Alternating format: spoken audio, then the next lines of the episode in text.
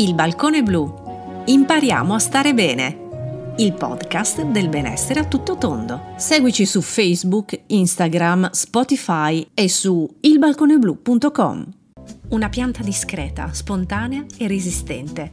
Una pianta che offre a tutti noi, fin dall'antica Cina e l'antica Grecia, felicità, amore, salute e gusto. Quel gusto che arricchisce la cucina italiana unica al mondo. Dalla realtà alla mitologia delle streghe, la portulaca ha sempre trovato il suo spazio nell'immaginario collettivo e nelle cucine italiane più tradizionali e rinomate.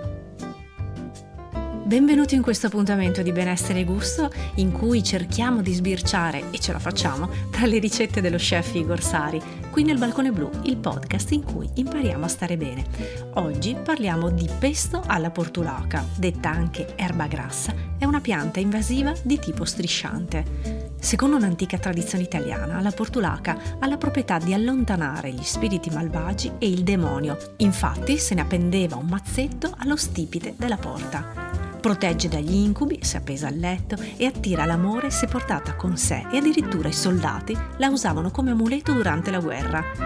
La credenza di pianta protettrice è talmente forte che si dice che pure le streghe moderne la usino ancora per attirare felicità spargendola nei pressi della loro abitazione.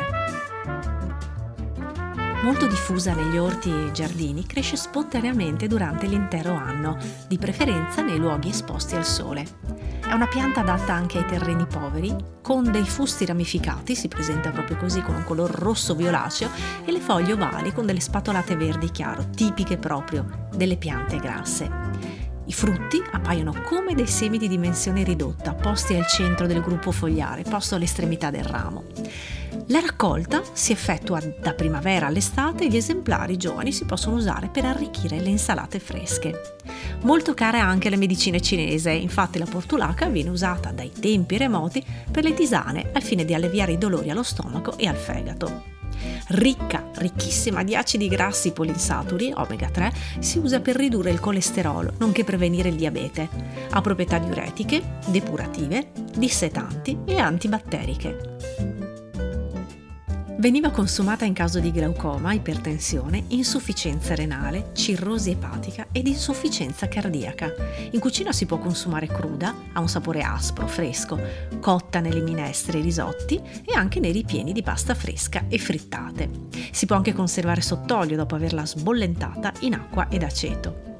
I semi della portulaca sono ottimi se aggiunti allo yogurt e all'impasto del pane per una colazione salutare e fortunata. Noi oggi vedremo la ricetta del pesto di portulaca, sempre per 4 persone e come sempre ritroverete la ricetta all'interno della sezione test di questo podcast. Vediamo gli ingredienti.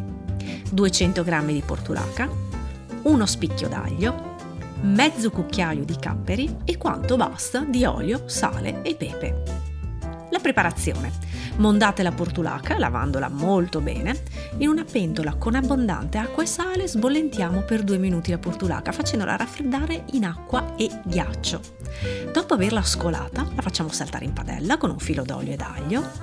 Tritiamo finemente la portulaca e i capperi, passiamo il tutto in un frullatore aggiungendo l'olio a filo.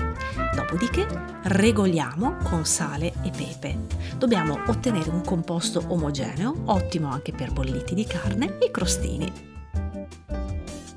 Beh, direi che questa volta ce la posso fare pure io perché sembra relativamente semplice. Era comunque una nuova ricetta dello chef Igor Sari, la troverete anche, come vi dicevo, nella parte test di questo podcast.